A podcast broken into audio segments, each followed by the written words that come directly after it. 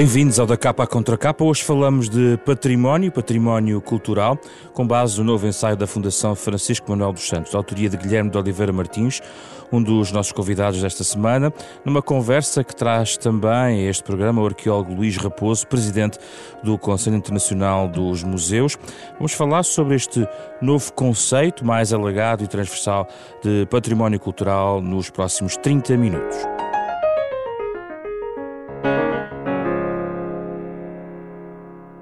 Muito obrigado pela vossa disponibilidade. É um gosto recebê-los aqui no nosso programa. Guilherme de Oliveira Martins, o livro chama-se Património Cultural, mas tem umas letras mais pequenas, até na capa, que nos, que nos chamam para a realidade viva.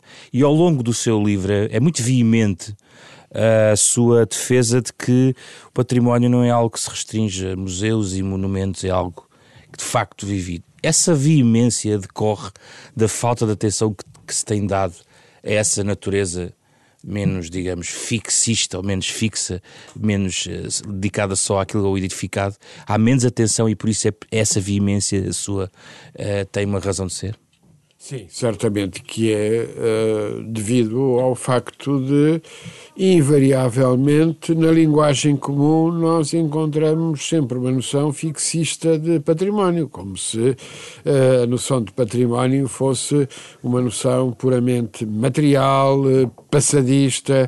passadista. primeiro, a própria etimologia, porque a palavra património vem do latim e tem dois elementos.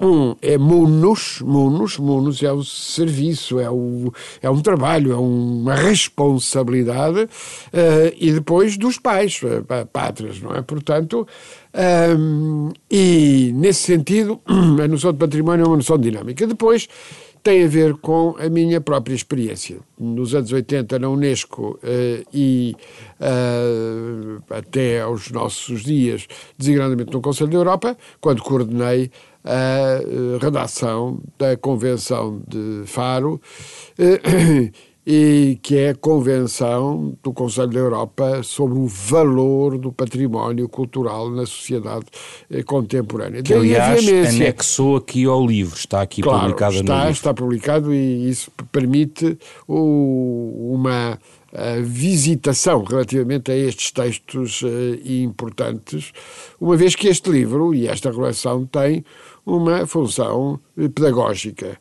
eh, e designadamente a necessidade de, com as pistas que aqui são lançadas, nós eh, podermos aprofundar a noção de património.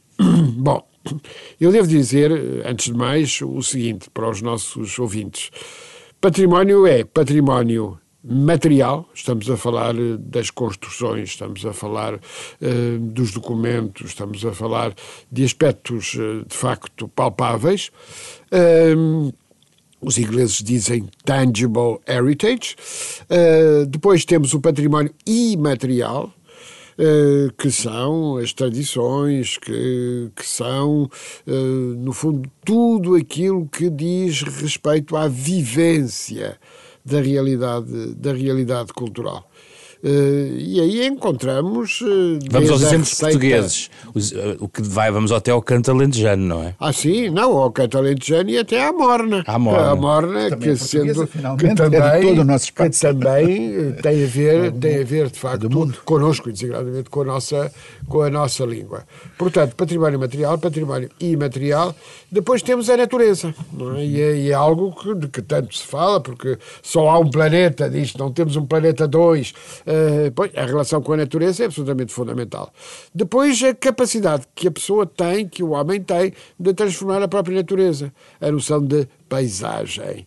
Paisagem, eh, esta etimologicamente significa a imagem do país, do país no sentido da, da região, da zona em que nos encontramos. Esta imagem é extraordinariamente importante. O, uh, arquiteto Gonçalo Ribeiro Teles tem sido uh, incansável uh, ao chamar a atenção hoje relativamente a essa realidade. Depois temos o património digital. Portanto, o património que tem a ver com as novas tecnologias de informação e comunicação.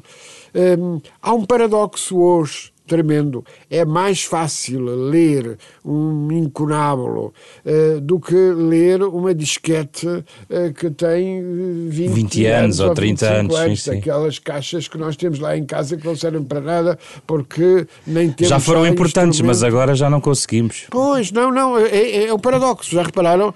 É, é de facto um paradoxo e, e o professor José Matoso, quando era diretor da Torre do Tombo, partilhava comigo tantas vezes a preocupação, dizendo assim: as novas tecnologias uh, trazem-nos problemas novos uh, relativamente à conservação, porque o que é facto, mesmo hoje, quando se diz assim, ah, nós temos no computador, temos os nossos textos, uh, foram para a nuvem, mas onde é, que é, onde é que está a nuvem? O que é, o que é que vai ser a nuvem? Não é? O que é que vai ser essa Sim. nuvem?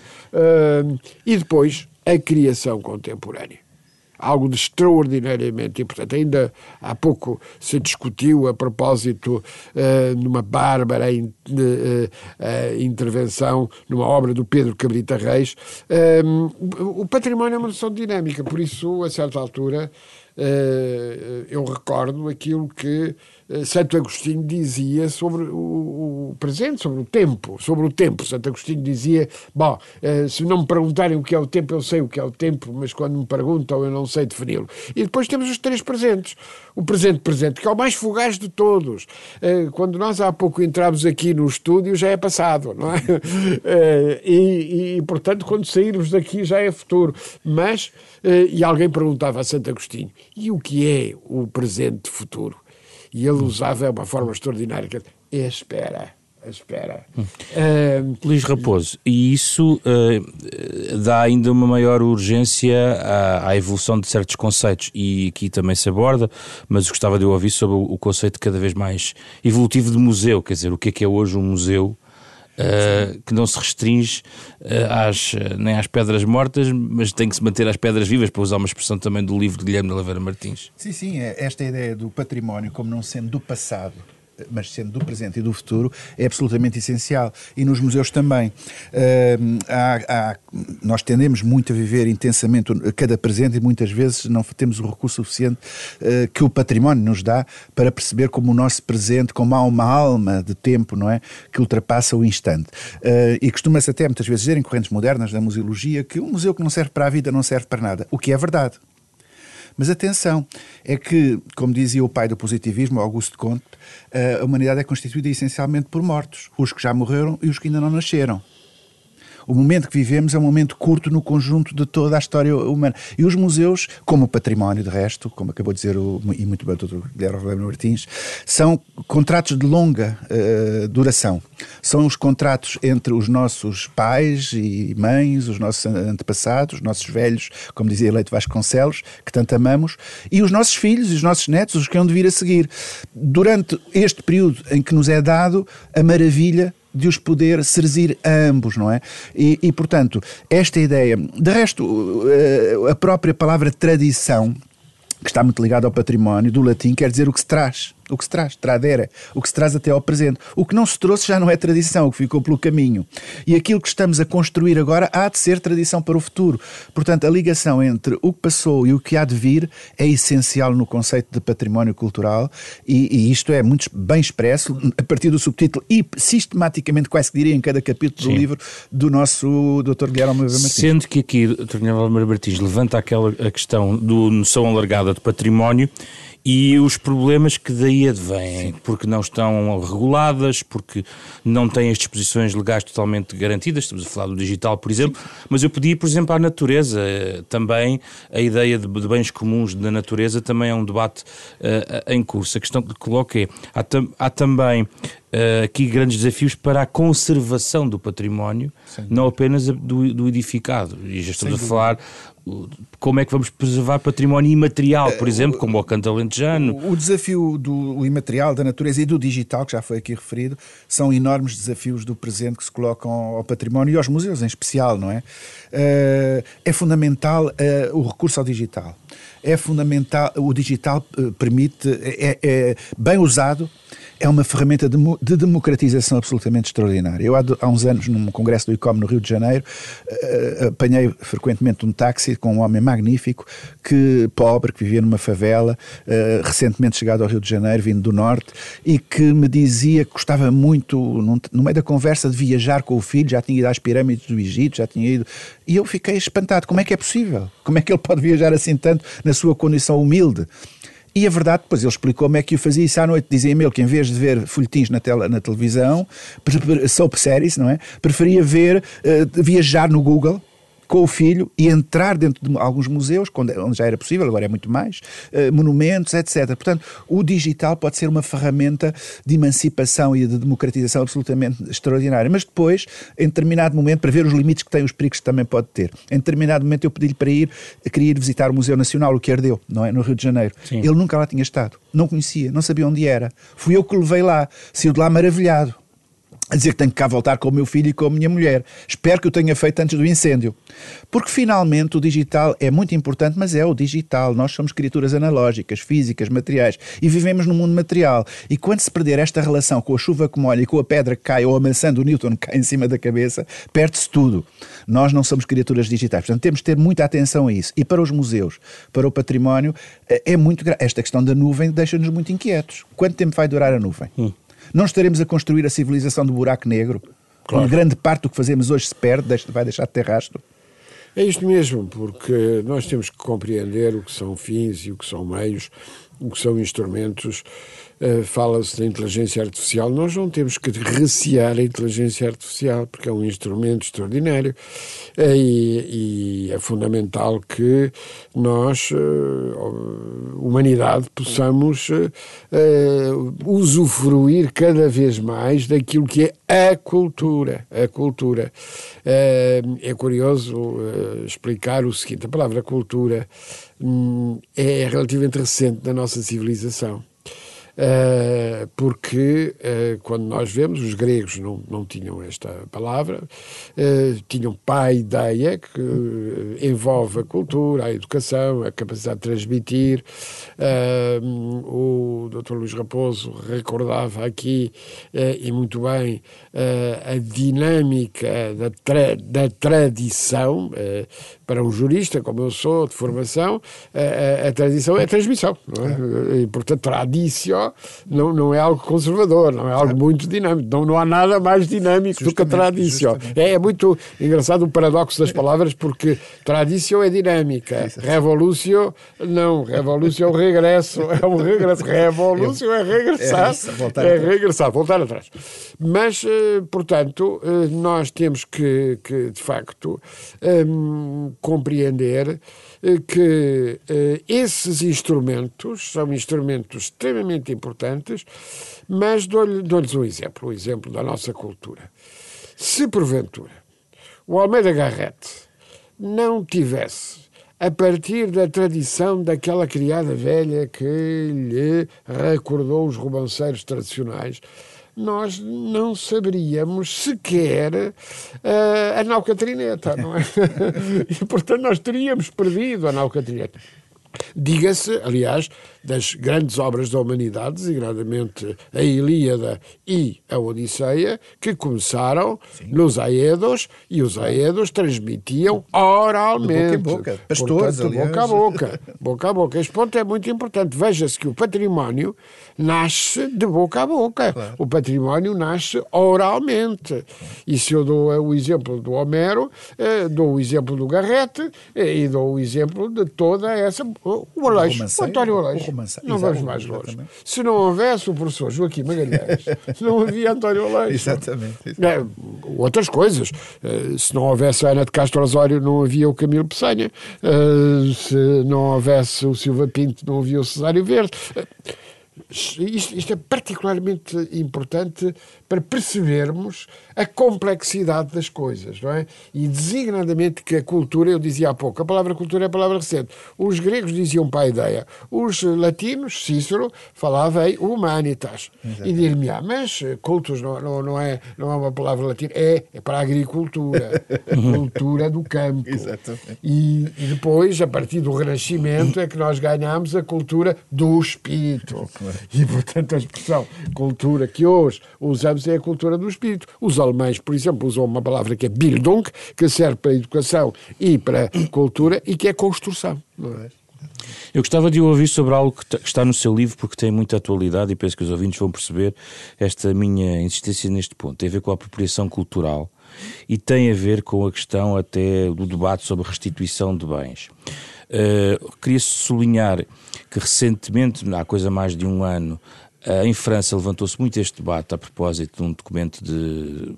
Aliás, por iniciativa do Presidente Macron, relacionado com a restituição Exatamente. de bens. Esse é um debate que temos por cá. No seu livro diz eh, que uh, importa refletir sobre os bens culturalmente e legitimamente apropriados e as suas consequências de situações pretéritas de domínio de uns povos sobre os outros. A reflexão crítica é fundamental, mas não se confunde com o julgamento anacrónico da história. Conseguimos fazer este debate sem entrar em debates acessórios, ou seja, este debate pode ser contaminado uh, por outros fatores, por outros debates que não são tão essenciais? Pode ser contaminado. E acha que é e o que é acontece? Por isso, o risco existe sempre. Nós vivemos numa sociedade imperfeita, as pessoas são imperfeitas e, portanto, a democracia é feita a partir da imperfeição. O fundamental é a perfectibilidade, é a possibilidade de sermos melhores e de compreendermos melhores, eh, melhor as situações. Ora bem, há apropriação ilegítima. Há, assim, eu refiro designadamente uma questão, que uma coisa é a apropriação ilegítima, porque não tem criação, é imitação, é, é, é no fundo uh, roubar, roubar alguma coisa. Agora, recriar, não. A, a, cultura é feita de permanente recriação, de permanente recriação. Mas para isso precisamos de saber as origens e precisamos. Ehm, e há um dado que eu aqui refiro, eu, eu não precisaria de acrescentar nada, porque esse tema está, de facto, aqui numa frase. Um, ehm, nós temos que distinguir as situações em que há apropriação ilegítima, as situações em que há uh, furtos, roubos, porque uh, houve situações em que, de facto, uh, houve destruições. Mas agora refira-se a outra questão. Não é, não, não é falar apenas uh, no tema uh, do dia a dia. Uh, refiramos a destruição de Palmira, refiramos, e na destruição de Palmira, eu saliento que um dos aspectos mais graves é a morte, é o assassinato relativamente ao Uh, aquele que tinha sido um grande estudioso, e é, e é um grande estudioso, porque a sua obra está deixou, viva, que deixou, que deixou tudo, mas nesse caso há uma conven... mas nesse caso há uma convenção que, que, há uma convenção para a proteção dos bens ah. culturais em caso de conflito armado, ah. mas não há nenhuma convenção que nos estabeleça se uh, aquilo que está no Museu Britânico deve ser eh, restituído à Grécia ou aquilo que está no museu eventualmente em Portugal tem que ser restituído a Moçambique ou a Angola. Vamos uh, distinguir Estamos as situações. Vamos, vamos distinguir as situações. O Presidente Macron já disse que tudo aquilo que tinha sido ilegitimamente apropriado uh, deveria ser objeto. Atenção, nós aqui temos que ser civilizados. Não, não, não é. Nós temos que cuidar do património, não deixar ao abandono. Não é pura e simplesmente e sem mais devolvê-lo. Não. Há normas, designadamente convenções internacionais. Eu dou aqui um exemplo uh, que é o seguinte: temos. Uh, todos os instrumentos internacionais relativamente à proteção em situação de conflito do património. E eu fui testemunha da missão dirigida por Jean d'Ormesson eh, em nome da Unesco, eh, quando Dubrovnik, Dubrovnik, cidade classificada, estava a ser bombardeada. A missão foi numa embarcação até às proximidades, teve que regressar rapidamente porque não se interromperam, não se interromperam os combates, não se interrompeu o bombardeamento. Eh, e, portanto, Mas a restituição está regulada ou precisa de ser regulada? A restituição é um caso, caso a caso, que cada Estado-membro, cada país vai decidir o que é que faz de facto sentido restituir? No caso de França, por exemplo, existe, esse debate está sim, avançado. Não, não, não. não, é só, posso, posso talvez intervir a dizer, sim, é caso a caso, acaba por ser. Uh, vamos, uh, vamos por partes, como disse o Dr. Guilherme de Oliveira Martins, há situações diversas entre aquilo que foi legal e legitimamente eh, obtido pelas diferentes potências coloniais nesse contexto, porque não é só o, contexto colonial, é o da guerra. É, é, todos os conflitos, todas as relações de poder entre mais fracos e fortes que ao longo da história humana houve. Eh, eh, Cleópatra ofereceu uh, o obelisco que esteve na Praça do Povo durante muito tempo, aliás, creio que ainda está em Roma, não é?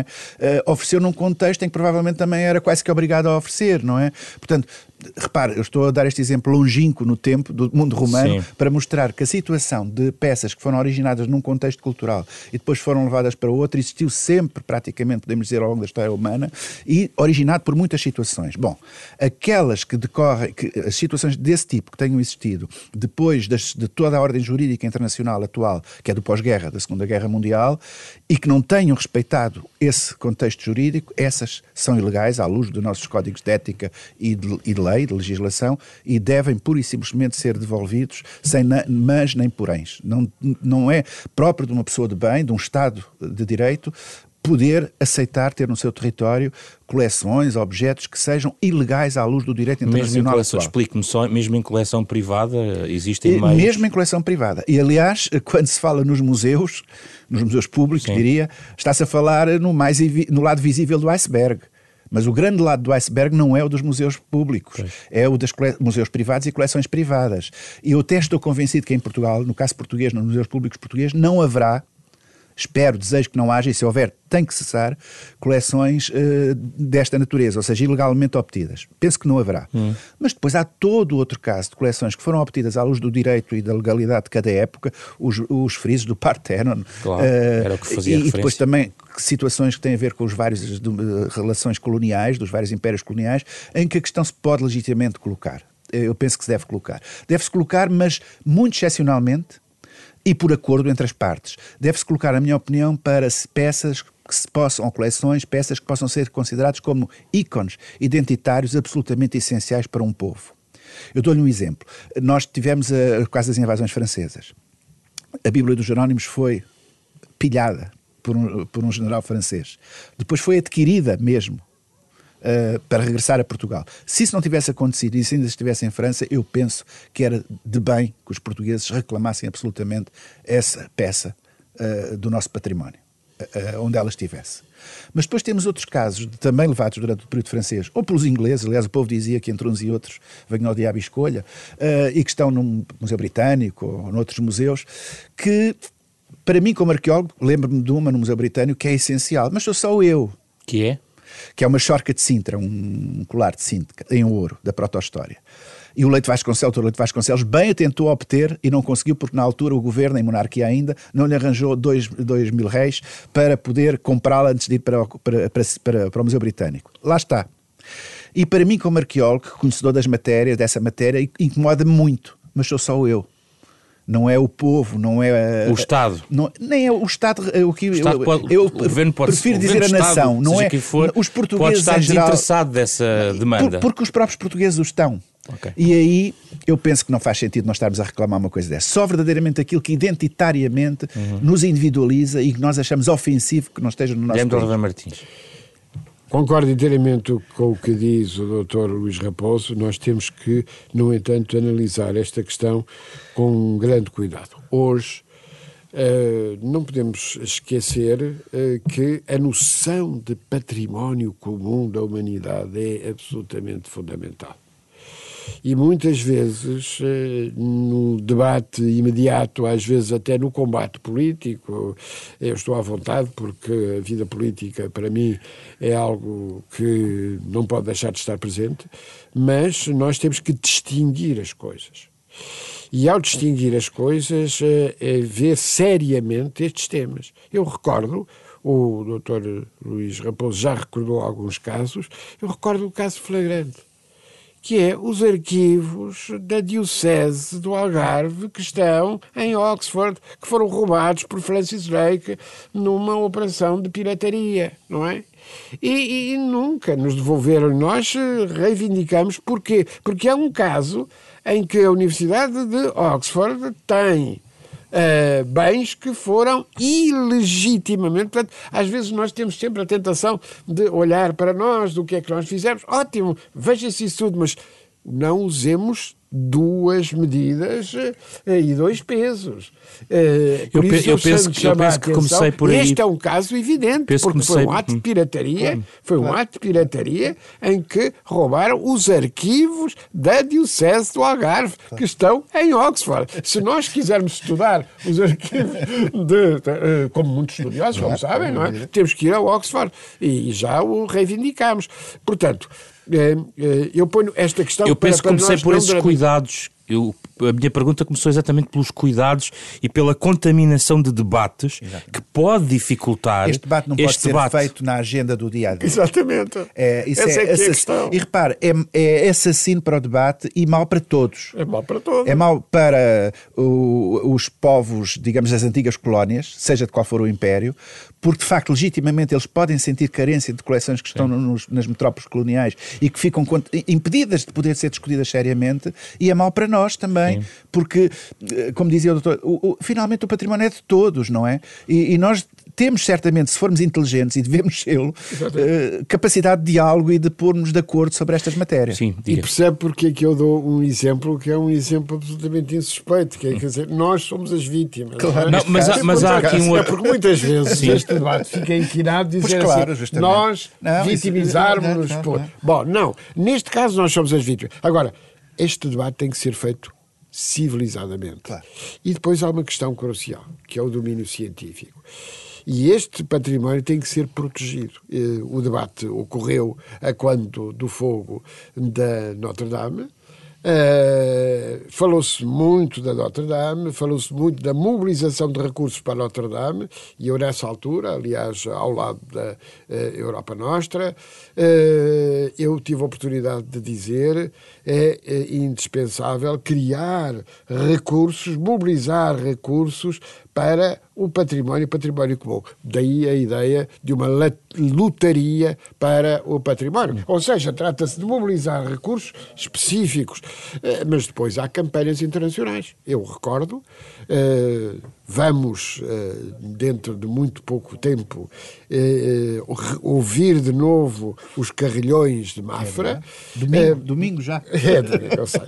Mas vamos ouvir os carrilhões de Mafra, que foram eh, graças a, a uma eh, campanha que eu tive a oportunidade de, enfim, tenho de participar, em que dois bens dois bens portugueses foram integrados nos bens ameaçados e, uh, concretamente, o Convento de Jesus em uh, Setúbal e os Carrilhões de Mafra. E posso dizer que Portugal foi considerado hum. exemplar porque ouviu uh, esse apelo uh, e, neste momento, temos a possibilidade, quer num, quer noutro caso, de uh, ter uh, intervindo e ter correspondido justamente àquilo que são. Há muitos bens em perigo. Sim. Há muitos bens eu em eu não queria deixar de, de, sublinhar algo que não, que não falámos aqui, embora falámos aqui de arquivos, no exemplo, acho que não posso deixar de o dizer, de cooperação entre, por exemplo, países de língua oficial portuguesa, que tem a ver com a necessidade dos meios de conservação. Exemplo, Uh, a documentação da Milcar Cabral esteve depositada até há muito pouco tempo numa fundação em Lisboa, a Fundação Mário Soares. Está a ser estudada. Neste momento uh, temos, felizmente, um conjunto muito vasto de elementos eh, publicados, uh, designadamente pela Fundação Carlos Gulbenkian. Uh, e, falando de Fundação Carlos Gulbenkian, uh, estamos a terminar a reinstalação do Museu de Arte Sacra de Goa, e isso é extraordinariamente importante, graças a uma cooperação entre o governo da República da Índia e o, o governo português, com um envolvimento forte da sociedade civil, designadamente da Fundação Carlos Gulbenkian. Como sempre, terminamos o nosso programa com sugestões aos nossos ouvintes que querem saber mais um pouco sobre estes temas. Comece por si, Luís Raposo. Bom, eu, uma vez que estamos a tratar de questões de património, trouxe dois, dois livros. Um eh, recente, do ano passado, e portanto uma leitura, porventura muitos dos ouvintes ainda não terão tido a ocasião de ter. Outro antigo, muito antigo, muito, é, tudo é relativo, com duas décadas já, mas que mantém para mim, total atualidade. Ambos em português, ambos fáceis de traduzidos, eh, um de autor português, outro de autor estrangeiro, mas traduzido, e portanto fáceis de, de obter. O, o, mais, o mais recente, começaria por este, é de Sofia Costa Macedo, e é Associações de Defesa do Património em Portugal, numa edição da Caleidoscópio. É um livro extraordinário. Resulta de, inicialmente de uma tese, uma tese académica, mas depois traduzido em livro, e dá-nos uma, uma visão do, da importância que, apesar, apesar de tudo, tem. O apesar de tudo é porque nós não temos índices de a participação cívica na, na vida pública tão elevados como noutros países na área do património, mas apesar de tudo, a importância que o associativismo patrimonial tem em Portugal. O outro livro, que tem já duas décadas, é de Michel Lacroix e é das edições do Instituto Piaget, uh, O Princípio do Noé ou A Ética da Salvaguarda. E é também um livro notável para nos dar conta de como o património é, de facto, uma das respostas para a fragilidade do mundo contemporâneo. Guilherme de Oliveira Martins. Um livro eh, que acaba de sair e que já está esgotado, mas espero que rapidamente seja reposto. Assim nasceu uma língua de Fernando Venâncio. Eh, é uma surpresa, uma surpresa boa para muitos, eh, tomarmos contacto, afinal, com, com a língua. Eh, dizer ainda que as sugestões do Dr. Luís Raposo são ótimas sugestões. Eu, no associativismo, não posso esquecer o Pro Évora, que fez há pouco 100 anos e que nasceu para salvar as muralhas da cidade de Évora que estavam condenadas, iam ser compradas por empreiteiros eh, e naturalmente que seria uma eh, terrível, uma terrível destruição de património vivo. Mas eu aqui na Renascença, todas as semanas, tenho a oportunidade de dizer aos, aos nossos ouvintes o que podem ler de bom. Obrigado pela vossa presença, Guilherme de Oliveira Martins, Luís Raposo. Debatemos o património cultural, a tal realidade viva, conforme diz o autor deste novo ensaio da Fundação Francisco Manuel dos Santos, fundação que é parceira da Renascença, neste da capa à contracapa, com o genérico original de Mário Lajinha. Pode voltar a ouvir este programa nas plataformas digitais habituais, na versão podcast. Programa esta semana com eh, Rui Glória, André Peralta, Ana Marta Domingos e José Pedro Frazão. Regressamos na próxima semana.